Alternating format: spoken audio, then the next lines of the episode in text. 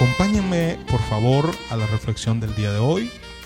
Y lo vamos a hacer en el libro de los Hechos, capítulo 6, versículo 8. Repito, vamos a hacer en Hechos capítulo 6, versículos 8.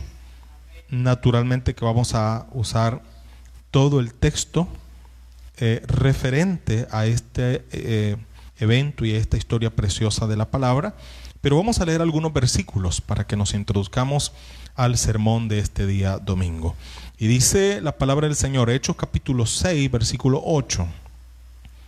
Amén, lo tenemos todos ahí. Y dice, y Esteban, lleno de gracia y de poder, hacía grandes prodigios y señales entre el pueblo.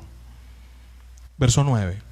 Entonces se levantaron unos de la sinagoga llamada de los libertos y de los de Sirene, de Alejandría, de Cilicia y de Asia, disputando con Esteban. Pero no podían resistir a la sabiduría y al espíritu con que hablaba. El título de la reflexión para el día de hoy, Esteban, un hombre lleno del poder de Dios. En este mismo capítulo 6, en el versículo 5, nos dice que en vista de la necesidad de esta iglesia naciente, de líderes siervos que se ocupen de la labor social que cada día está siendo mayor dentro de la iglesia, dice que tomaron la decisión con la dirección del Espíritu Santo, de elegir a siete varones, todo, reitero, conforme a la voluntad de Dios. Y uno de estos siete varones, que según leemos en el versículo 5, ya mostraba suficiente evidencia, si usted está leyendo ahí, del llamado y de la relación que éste tenía con Dios. Porque en el versículo 5, donde se da la lista de todos los que fueron llamados, se dice de Esteban, y agradó la propuesta a toda la multitud y eligieron primero a Esteban. Y de este, yo no dudo que el resto ya que Dios los había elegido, todo esto era conforme a la voluntad de Dios. Dios decidió a quienes elegir. Yo no dudo que todos están llenos del Espíritu de Dios. Que los siete es gente llena de Dios, ¿verdad? Que los siete es gente completamente en una relación personal con Dios. Yo de eso estoy completamente seguro y yo sé que usted también. Sin embargo, sin embargo, así la, la sabiduría de Dios. Respecto a Esteban, no omite mencionarlo varón lleno de fe y del Espíritu Santo. Esto, esto a mí me, llena de gozo, fíjense, ¿por qué? Porque, bueno, eh, voy a, voy a, decir esto con mucho cuidado, ¿verdad? No quiero ofender a nadie, pero, pero hay mucha gente en las iglesias. Y yo no, no dudo de que esa gente tenga una salvación. Yo no dudo que esa gente tenga una relación con Dios. Eso es casi seguro que así es. Pero entre toda esa gente dentro de una iglesia, siempre hay uno, siempre hay dos. ¿Cuántos habrán? Siempre hay tres. ¿Será usted uno de esos? Que es un hombre, que es una mujer. Oiga, como dice la palabra, llenos de fe y llenos del Espíritu Santo. ¿Qué significa eso? Que van más allá a un culto de domingo, que van más allá a, los ritos de la iglesia, van más allá. Creen con todo su corazón que hay mucho más allá en el poder del Espíritu de Dios que ellos pueden alcanzar. Y eso es el caso de Esteban. Repito, por eso lo digo con mucho cuidado. Todo es gente llena de Dios. Pero siempre hay uno que busca a Dios de mañana, que busca a Dios al, atardecer, que busca a Dios al, al, anochecer, que busca honrar a Dios en todos los aspectos de su vida, aún en los aspectos más simples de la vida. Ahí está buscando la dirección del Señor. Eso es un hombre lleno de Dios, eso es un hombre lleno del Espíritu Santo, ese es un hombre y una mujer llenos de fe delante de la presencia del Señor. Amén, hermano. Así que ahí estaba Esteban Curioso es que Esteban es un nombre, un nombre griego y significa corona. Esta llenura del Espíritu de Dios y esta fe que tiene Esteban no puede ser una fe y una llenura privada, sino que se expresa. Amén. Y en Juan leemos y dice, y de su interior correrán. Lo contrario sería, se a estancar un poquito de agua. No, correrán, fluye, da vida.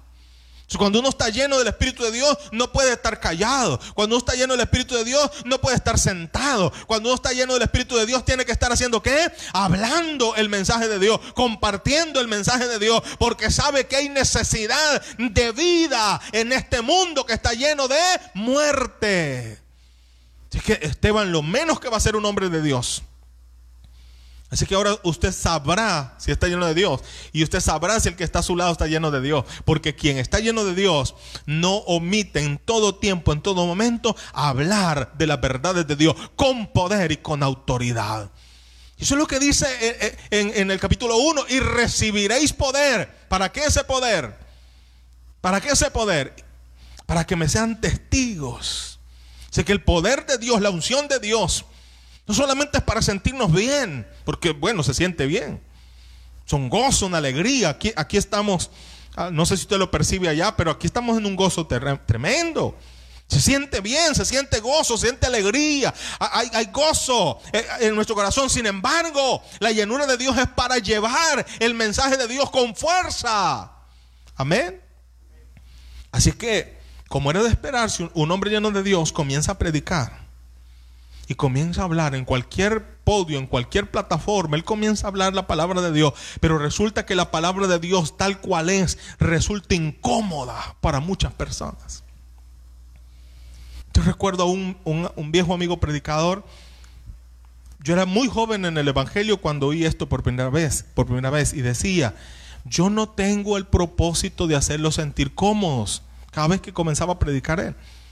Hermanos, yo no tengo el propósito de hacerlos sentir cómodos. Todo lo contrario. Yo tengo el propósito y Dios conmigo de que usted se sienta incómodo. Porque la palabra de Dios suele ser que nos hace sentir dentro y fuera de la iglesia incómodos. Amén. Entonces mire lo que dice la palabra. Comenzó a predicar la palabra de Dios con ese poder y con esa unción y con esa llenura. Sin embargo, sin embargo, dice la palabra que religiosos comenzaron a levantarse en esta que sería la primera persecución de la iglesia.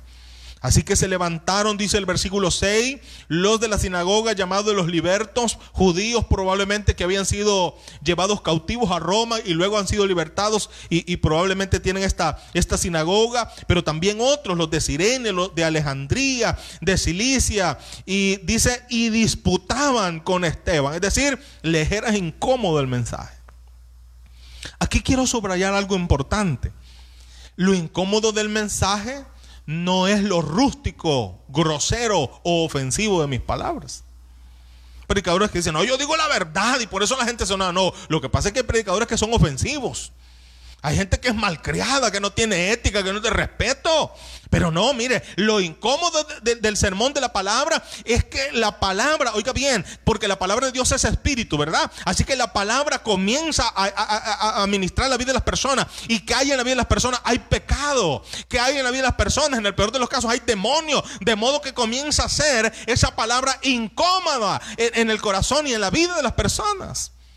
Esteban no es que estaba ofendiendo a las personas, hablaba con amor, con respeto la palabra escrita del Señor, de modo que ¿verdad? Comienza esa persecución y comienzan estos religiosos, dice, a disputar con Esteban. Eso es a discutir.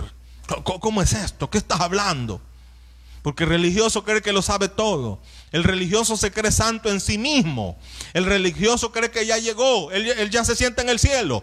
Y, no significa que nosotros tengamos que tener duda de nuestra relación y de nuestra salvación. ¿verdad? Pero un religioso, él está seguro por su propia fuerza que él ya llegó. Así es que esto es incómodo. Ahora, veamos un poquito más aquí. Características de Esteban. Primero, ya lo dijimos, era un hombre lleno de fe. Hebreos 11:6 dice que sin fe es imposible agradar a Dios. Hay creyentes que dicen, pastores, que yo no tengo fe. Mire, ten cuidado porque sin fe no se puede. Yo entiendo que a lo mejor tengo eh, una crisis de su fe, yo no sé, ni siquiera sé cómo llamarle. Pero lo cierto es que si usted no tiene fe, usted no puede agradar a Dios, porque todas las cosas deben de hacerse, eh, hacerse hechas en fe para poder agradar a Dios.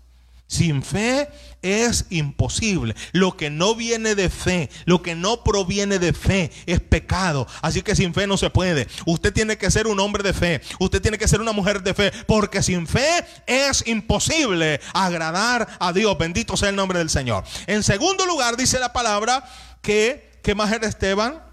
Un hombre lleno del poder.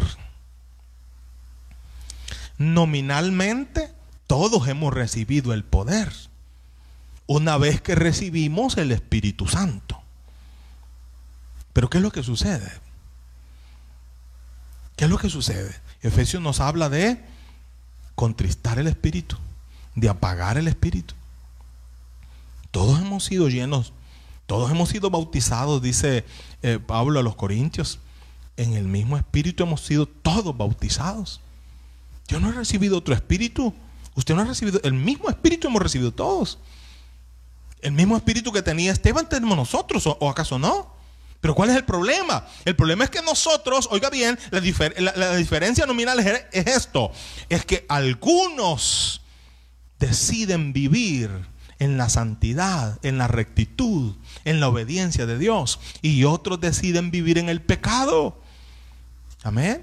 Así que el poder de Dios está en nosotros. Ah, ya lo decíamos en Hechos 1.8 hace un ratito, pero recibiréis poder cuando haya venido sobre vosotros el Espíritu Santo y me seréis testigos en Jerusalén, en toda Judea, en Samaria y hasta lo último de la tierra. Propósito para el cual Dios nos ha dado este poder. En tercer lugar, Esteban era un hombre lleno de sabiduría. Sabiduría no es simple conocimiento. Hay gente que sabe mucho. Allá estará un doctor en teología, un licenciado en teología, qué sé yo. Sabiduría no es simple conocimiento. Es más, Santiago hace la diferencia entre la sabiduría humana y la sabiduría de Dios. Y dice que la sabiduría humana es diabólica, es animal. Pero la sabiduría de Dios es algo diferente. De modo que Esteban era un hombre lleno de sabiduría. Yo creo que a nosotros nos hace falta mucha sabiduría. Yo le dije a la iglesia un día, aquí, en este mismo podio, yo no creo que a ustedes les haga falta conocimiento de la palabra. Yo le voy a decir con todo respeto a los que están allá, la gente está aturdida de la palabra. Y ahora con esto de, la cuarentena y, todos los pastores en esto de estar transmitiendo, hermano, hay sermones y palabra y palabra. Yo no creo que palabra nos haga falta. Sin desmerecer el hecho que tenemos que seguir predicando. El problema es que nos hace falta qué? Sabiduría. Porque ¿qué hace usted con la palabra que ahora está recibiendo? Ahora usted se está llenando, se está gozando, está alegrando, está nutriendo su mente, está nutriendo su alma, pero ¿qué va a hacer con esta palabra? Es el mismo Santiago que habla de aquellos que son oidores, ¿qué? Olvidadizo. Hoy oímos el sermón, nos gozamos, qué bonito, qué alegre. Salimos de la puerta de la iglesia y allá olvidamos todo y vivimos en necedad. Olvidamos la sabiduría de Dios. Santiago dice, si alguno tiene falta de sabiduría, pídala a Dios, porque esta sabiduría no está en el instituto bíblico o en la universidad bíblica, sino que está en la presencia del Señor. Esto solamente puede venir de parte de Dios. Amén, iglesia. Ahora bien, ¿Qué más podemos decir de Esteban? Era un hombre lleno del Espíritu Santo. Ya la iglesia maneja bien esto. Una cosa es el bautismo en el Espíritu Santo y otra cosa es la llenura del Espíritu Santo. En Efesios capítulo 5, versículo 18, un mandamiento, no es una sugerencia. Y no hay una sugerencia, hay un mandamiento imperativo que dice, no os embriaguéis con vino, en lo cual hay disolución. Antes bien, sed llenos del Espíritu Santo. ¿Cuántas llenuras hay en la vida de un creyente del Espíritu Santo? Muchas. Es un llenar continuo, es todos los días. Hay gente que va a una iglesia, va a un congreso, va a un seminario, va a qué, cualquier cosa. Y se goza. Y siente, como decimos los pentecostales, el escalofrío, ¿verdad? Correr el Espíritu de Dios en su vida. Pues sí, pero eso fue una llenura. Y luego se va y qué? Al mismo motel, con el mismo amante, en el mismo adulterio, en el mismo pecado. Es que esto no funciona así. Amén. Es que esta unción de Dios debería de, oiga bien, podrir los yugos, las ataduras. Una vez usted lleno del poder de Dios, ya no se quedó ahí, no dice, bueno, ya me llené. Bueno, de la misma manera que se llenó, se, va a vaciar. Allá en su casa está la gente esperándolo para pelear, ahí se va a vaciar todo. Al salir de la iglesia, ahí está el problema, entonces se, va a vaciar otra vez. Este, este llenar es, algo continuo, es todos los días, es, de, mañana, es de tarde, es de noche, es un llenar continuo de la presencia del Señor. Amén. Bien, veamos esto. Hay, dice, versículos 9 al 14, un hostigamiento de los judíos. El ser incómodo yo, quiero hacer esta pregunta. ¿Usted es un cristiano cómodo o incómodo? Porque Esteban era muy incómodo.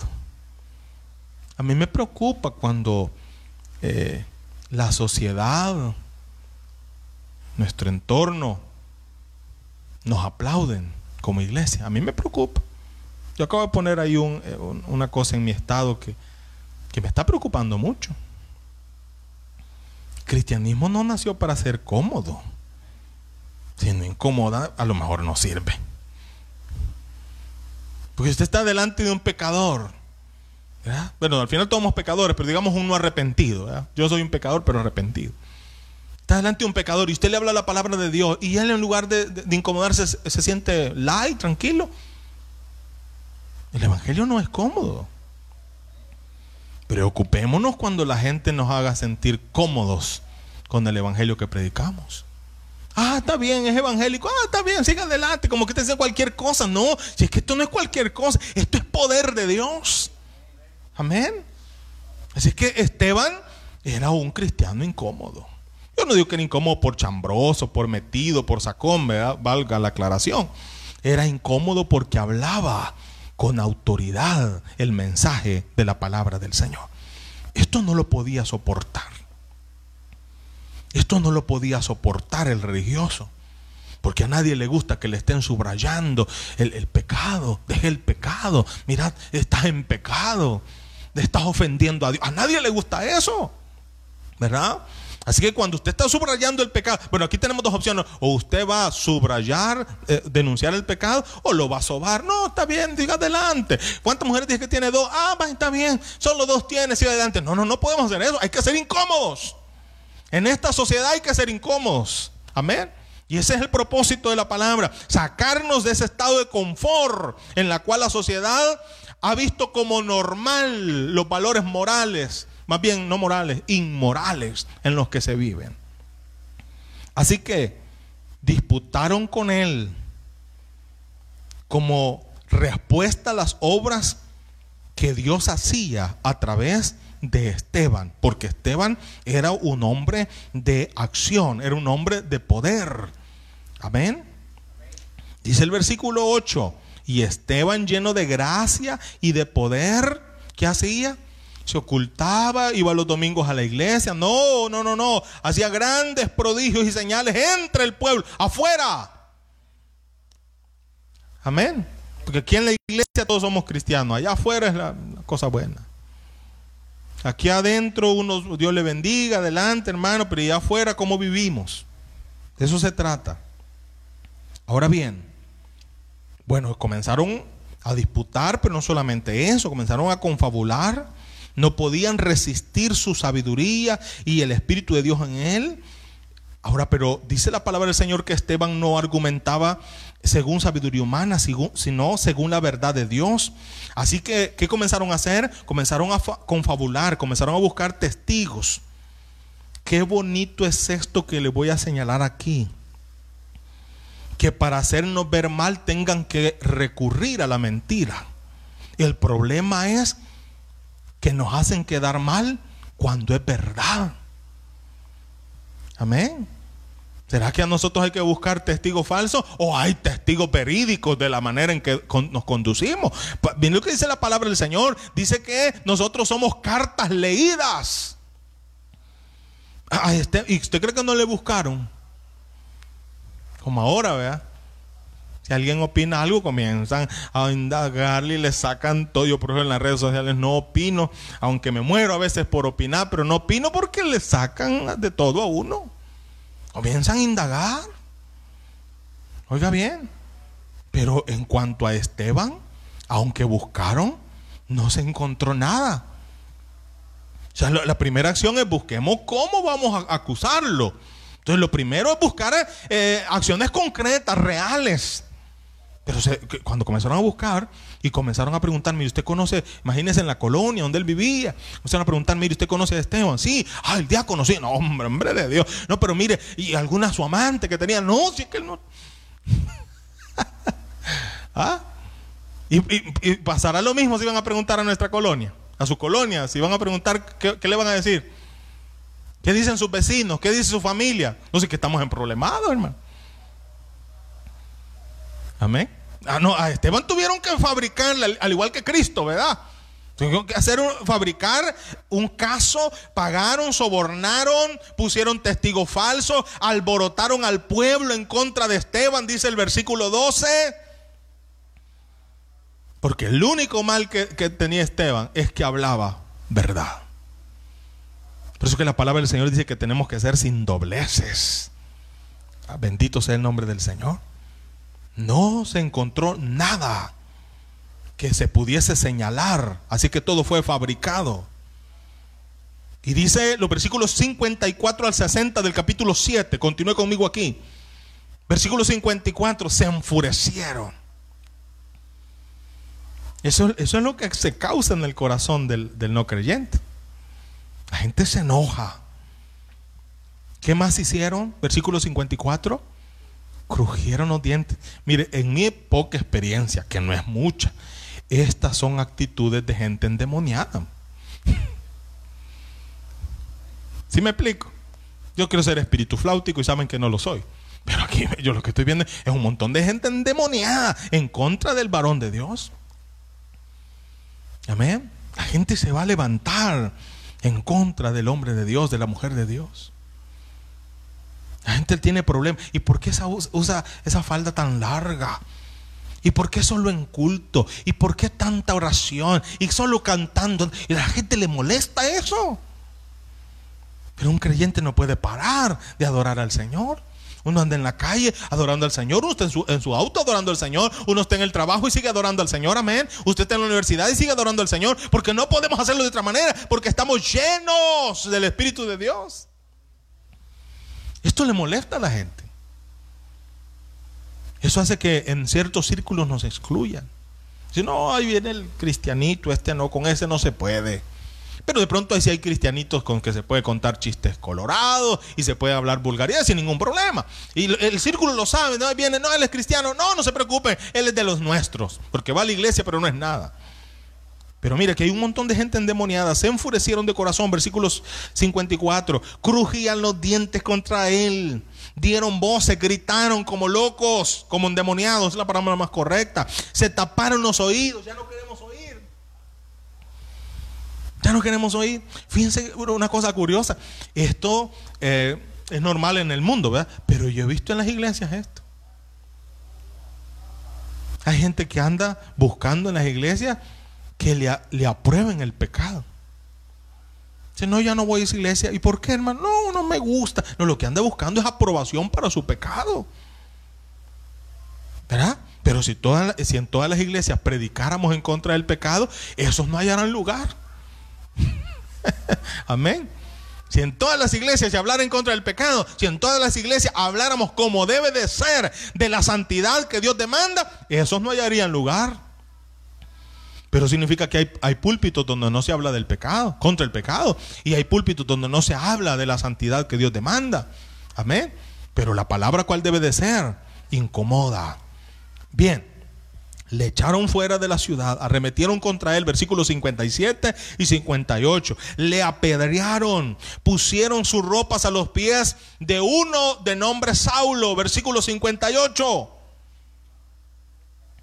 Ahora, dejemos eso un momento. ¿Qué de Esteban?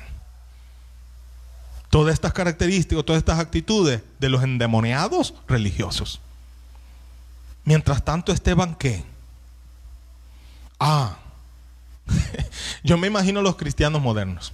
Le tiran una piedra, la misma la agarramos y se la tiramos a la gente. Yo he visto creyentes decir, no, ya va a ver, ya va a ver, conmigo no se juega, conmigo no se meten. Bueno, ¿y entonces qué tipo de cristianismo tenemos? ¿Ah? Mientras tanto, ¿qué pasa con Esteban? Bueno, váyase conmigo por favor. En el capítulo 6, en el versículo 15, no lo leímos porque lo guardamos para aquí, dice, la descripción de, Esteban, dice que su rostro era como de ángel. Esto me recuerda a Éxodo 34, 29. ¿Sí se recuerdan eso? El rostro de Moisés cuando había subido a estar a la presencia del Señor y cuando descendió de la presencia, pues la gente eh, le ofendió un poco quizás el rostro, el brillo del, rostro. De modo que a alguien se le ocurrió, vamos a, cubrirlo. Porque era tal el brillo del rostro de Moisés que la gente no podía verle a los ojos. Aquí hay una descripción preciosa. La gente, los no cristianos, vieron el rostro de Esteban como un rostro de ángel. Amén. Porque cuando la presencia de Dios esté en tu vida, cuando tú estás lleno del poder de Dios, inevitablemente se va a exteriorizar en, nuestra, en nuestra parte física. Uno ve a un hombre de Dios y sabe que es un hombre de Dios. ¿Por qué lo sabe, pastor? Mire, hermano, si es que con solo verle el talle, uno sabe. Eh, eh, mire, en sus ojos, en su rostro, irradia la gloria y la presencia del Señor. Ahora bien, ¿qué hizo Esteban? Mientras el pueblo estaba haciendo lo que ya leímos, Esteban, versículo 59, invocaba el nombre del Señor. A mí me gusta mucho esto. Mía es la venganza, dice el Señor. Yo he aprendido en la vida y conforme a la palabra de Dios que usted no tiene que vengarse de nada. Déjeselo en las manos del Señor. Pastor, pero, pero ya, no, no, mire, déjelo. No hay nada mejor. No hay nada mejor. Yo a veces digo tonterías como le acabo de decir ahorita. Mire, quiere acabárselo.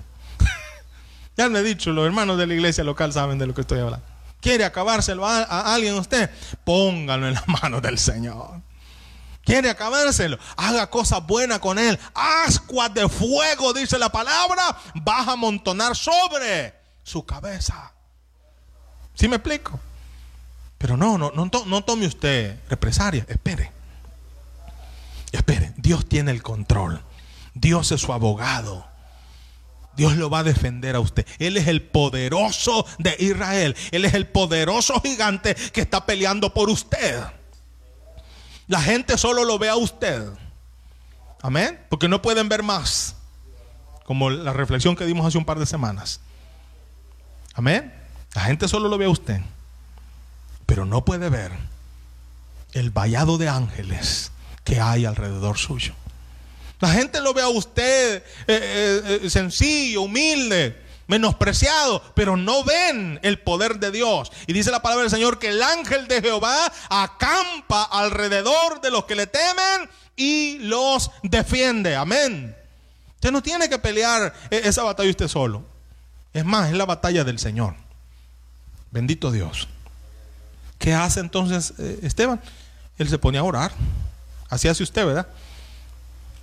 Cuando la vecina la está insultando, ¿usted qué se pone? A orar, vamos a orar, hijos, porque esta vecina está demoniada. Vamos a clamar al Señor. ¿Ah? ¿Qué más hace Esteban? Léalo por favor, versículos 55 y 56. Capítulo dice que mientras tanto sus ojos estuvieron fijos en hermano, ese es el secreto. Porque, oiga bien, si tantito Esteban ve, eh, baja su mirada y ve esta realidad, a lo mejor sus actitudes hubieran sido diferentes. ¿Sabe por qué, usted y su temperamento y su carácter tan explosivo? Porque usted solo, eh, su mirada está aquí. Cuando usted comience a ver hacia arriba, va a tomar actitudes y decisiones diferentes. Él no está viendo esto, esto para mí es sencillamente glorioso. Él no está viendo las pedradas ni quien se los está tirando. Es más, hay un corazón perdonador en él. De modo que dice, Señor, no les tome en cuenta esto, esto que están haciendo. Porque Él está tan conectado con Dios. Lo de Él es la presencia del Señor más que cualquier otra cosa. No es que no le está doliendo como algunos piensan. Claro que le está doliendo. Si usted que tiene ese problema ahí en casa está sufriendo dolor. Yo sé que está sufriendo, yo sé que le está doliendo. Pero ¿a qué nos invita la palabra del Señor? A poner nuestra mirada hacia arriba. Allá está Cristo, sentado a la diestra del Padre. Dice la palabra del Señor intercediendo por nosotros. Y Hebreos dice, porque no tenemos un sumo sacerdote que no ha de compadecerse de nuestras debilidades. Bendito sea el nombre del Señor. Ponga sus ojos en Jesús. Pastor, pero ah, hay, una, hay una preocupación natural, no solo la pandemia, ahora estamos hablando de la economía. Es natural. Yo por ratitos así cuando la fe me falla me, me preocupo también.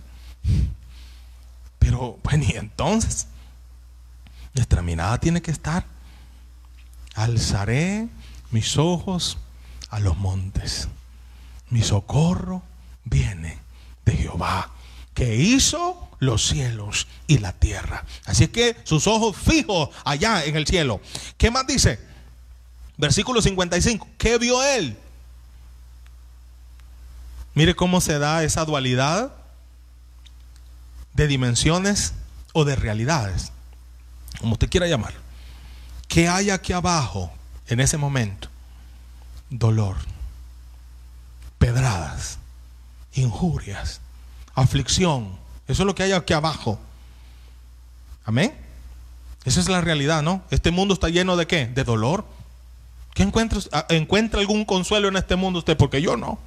Este mundo está lleno de dolor, de aflicción, de lágrimas.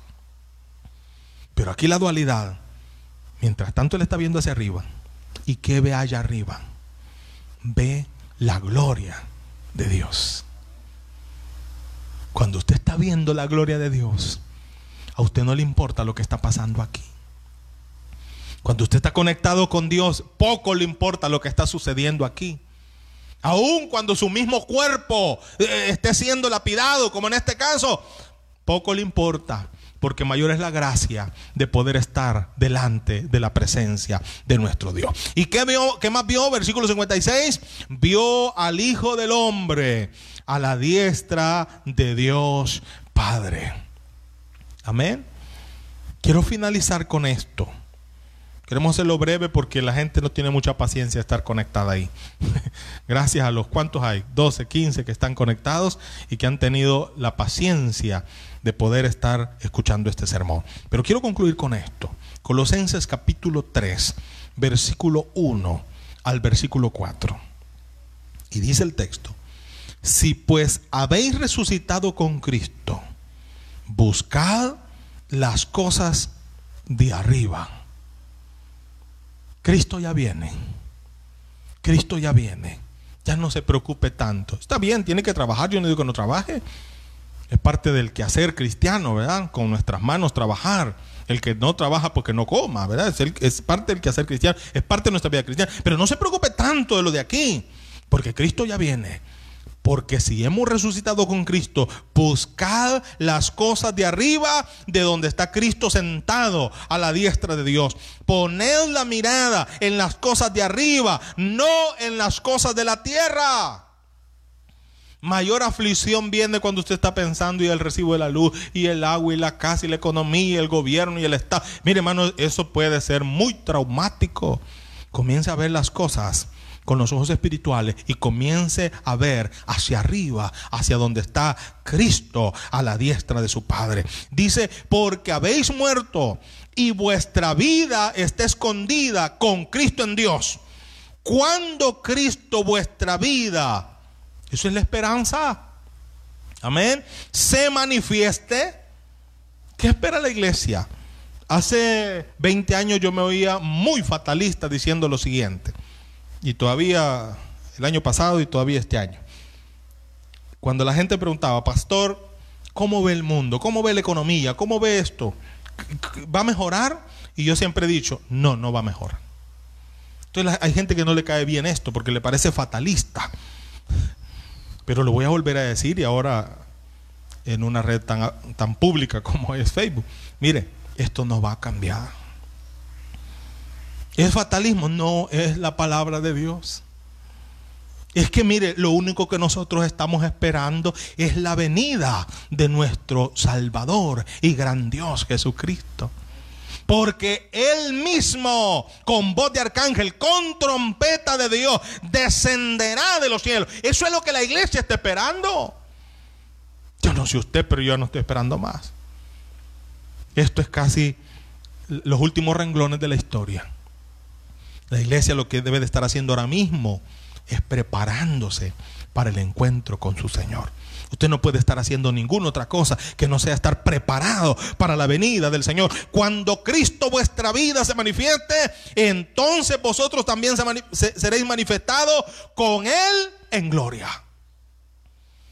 Y ahí se va a acabar todo dolor. ¿Quiere un mejor futuro para usted y para su familia? Cristo es el futuro. ¿Quiere que su vida cambie? Cristo puede hacerlo. ¿Quiere salvación? Cristo tiene la respuesta a eso. ¿Quiere sanidad? Cristo es el único que puede darle salud. Porque lo único que nosotros estamos esperando es la venida de nuestro Señor y Salvador Jesucristo.